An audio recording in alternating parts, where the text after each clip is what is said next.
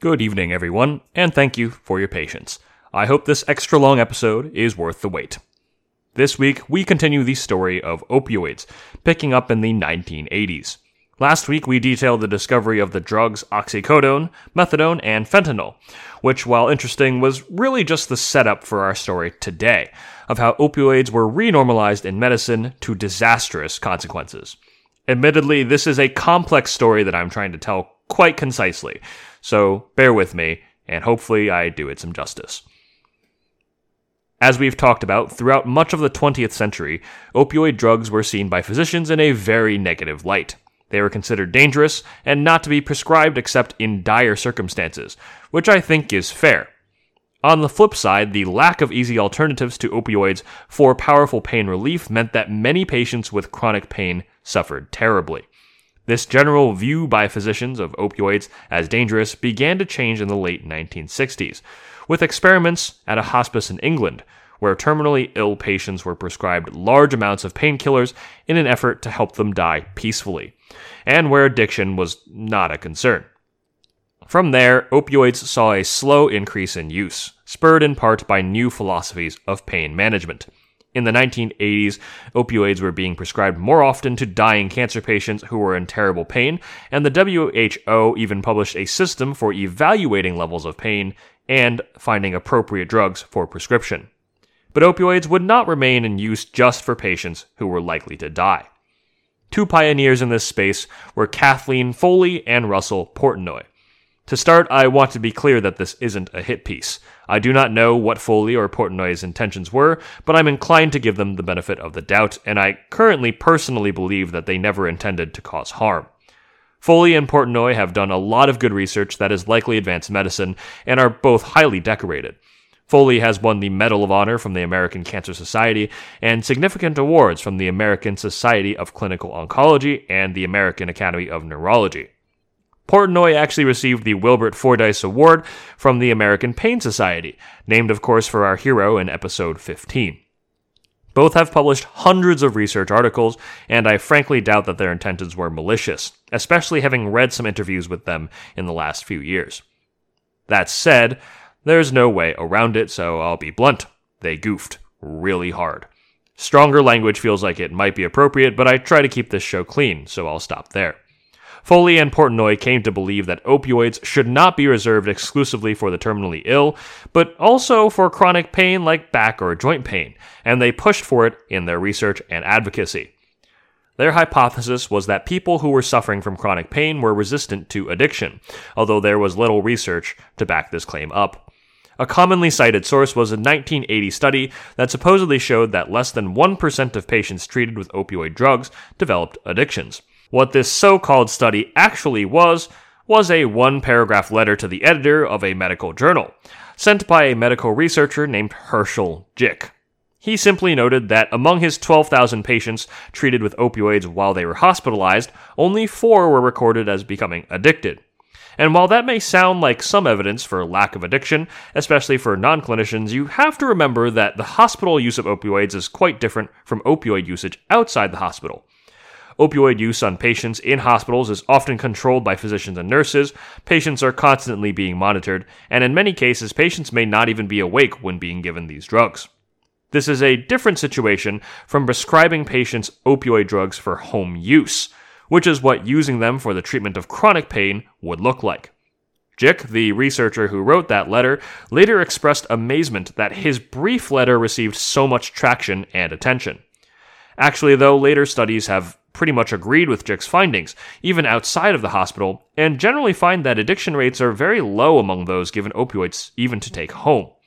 But the problem is that making opioids widely available meant that large numbers of those susceptible to addiction were now exposed to the drugs. And opioids definitely became a lot more available. Around this time, a number of companies, especially the now famous Purdue Pharma, released new drugs that seemed perfect for this new segment of patients. In 1984, Purdue released the drug MS Contin, which was a timed release morphine pill that supposedly was less dangerous because it slowly released the morphine over time. This idea that slowly releasing the drugs could reduce its risks was to become central in the marketing of MS Contin and its next generation, the now infamous OxyContin.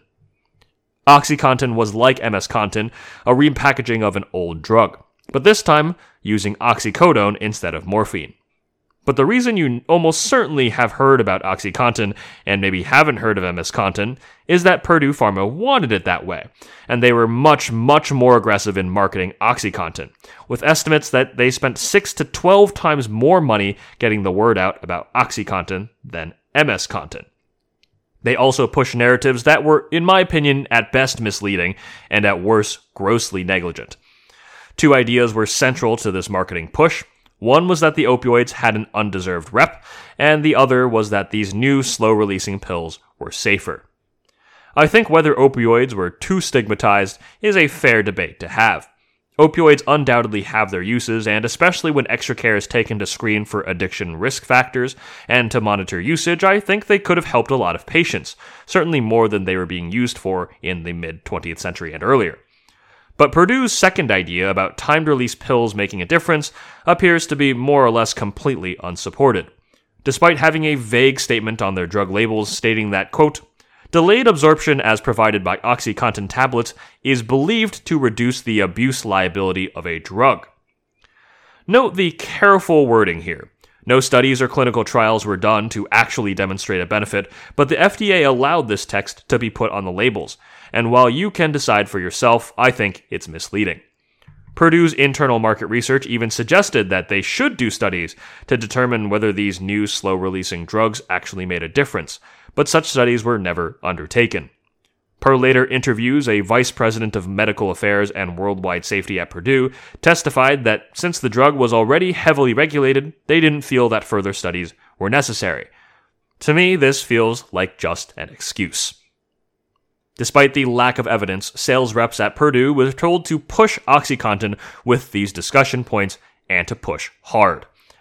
This took the form of massive amounts of salespeople, often in personal accounts that I've read, being young, attractive women, approaching doctors with free samples, gifts, and spouting lines about the improved safety and benefits of their new drug. Again, without any good scientific evidence. Purdue took out ads in medical journals, made websites about chronic pain, and gave out free gear like fishing hats, plush toys, and luggage tags, with OxyContin branding on it. All of this, which I find to be kind of bizarre now knowing the damage the drug caused. They also created numerous ads, many of which you can view today on YouTube. I'll include at least one in the links so you can take a look for yourself. This one even refers to Jick's findings about less than 1% of people getting addicted when treated by doctors with the drug, which we've discussed as being not super relevant. I've also read numerous accounts of sales reps being very pushy, and sometimes doctors even getting mad at them. One physician in Tennessee sent a letter to Purdue Pharma telling them not to send their sales rep to him ever again. And I'd like to read to you some of the letter. Quote, I am advising you now that I do not ever wish to speak to her again. She told me that OxyContin was less likely to addict patients because of its formulation. I questioned her basis for making such claims, and she stated her company had instructed her to make such representations. I expressed my disagreement with her, but she continued to make these assertions. On March 30th, 2000, she again called upon me in an effort to promote OxyContin. I again expressed my disagreement with her claims, and the conversation escalated to a shouting match. There is a lot to unpack there, but in summary, yikes. I do not have the name of this physician, but I applaud their scientific integrity. And while the sales rep obviously carries some blame, it sounds to me like she was under a lot of pressure to sell with this specific strategy. And I also know that in 2001, most OxyContin sales reps made most of their money from commissions, meaning if you wanted to make money, you had to land sales. Unfortunately for many patients, not all doctors were as discerning as the ones who wrote this angry letter to Purdue. And to be fair to the doctors, many of them were primary care physicians, not pain specialists, and had very little time for evaluation and follow up. It's not like many patients knew better either, and especially in the United States where a lot of advertising was aimed at patients, many patients demanded the drugs from their doctor. Believing these drugs to be safer, doctors often obliged, and while patients were supposed to be screened for risk of addiction, this was rarely done in practice. Purdue actually even went out of their way to specifically target high prescribers of opioids, building a database of physicians with the highest rates of opioid prescription and spending extra resources marketing to them. A story that we've heard before with past opioid drugs would unfortunately repeat itself here. But this time we have a lot more details, numbers, and studies to really illuminate the horrors of an opioid abuse epidemic. Some pain sufferers certainly experienced pain from the drugs, but it was often temporary as they developed tolerances. And the unlucky among those would eventually suffer from full blown addictions, seeking out the drugs from multiple doctors or even buying it illegally if it came down to it.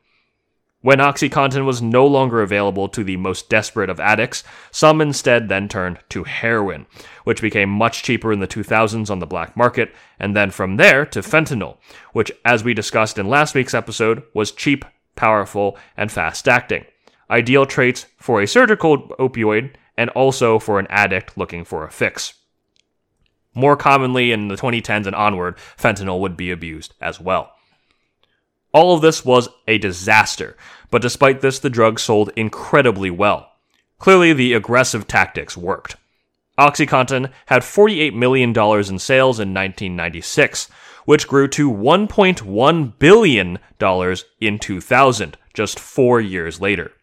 The next year, in 2001, Purdue Pharma spent $200 million on marketing for the drug just in that year. All of this makes me feel that they really could have afforded to actually run some studies on whether this time released drug really was safer. But of course, at that point, there was no reason to. By 2004, OxyContin was the leading drug of abuse in the United States. Almost 250,000 people died from 1999 to 2019 from opioid overdoses in the United States. In the years after OxyContin hit the market, prescription opioid deaths quadrupled, and in the following decades after, deaths due to heroin and fentanyl overdoses increased as well. And while correlation does not equal causation, there is a massive amount of data specifically linking OxyContin to these increased drug overdoses. For example, opioid prescription varied geographically in the United States, and regions where OxyContin became highly prescribed were the first to start seeing upticks in abuse, addiction, and overdoses. Addiction treatment centers also tracked which drugs patients came in dependent on, and in the years after OxyContin's release, OxyContin became a more and more common problematic drug. All this death and destruction was not without consequences for Purdue. Since the 2000s, more and more awareness has taken hold, and opioids are beginning to be prescribed less, but much of the damage has already been done. Purdue Pharma would be bombarded by lawsuits for its role in the current wave of opioid abuse and addiction, which are actually still being hashed out to this day in early 2022. While the company is facing what sounds like huge fines of billions of dollars, it currently appears that many of the leadership of Purdue Pharma, including the Sackler family who own much of the company, will be able to retain their vast fortunes.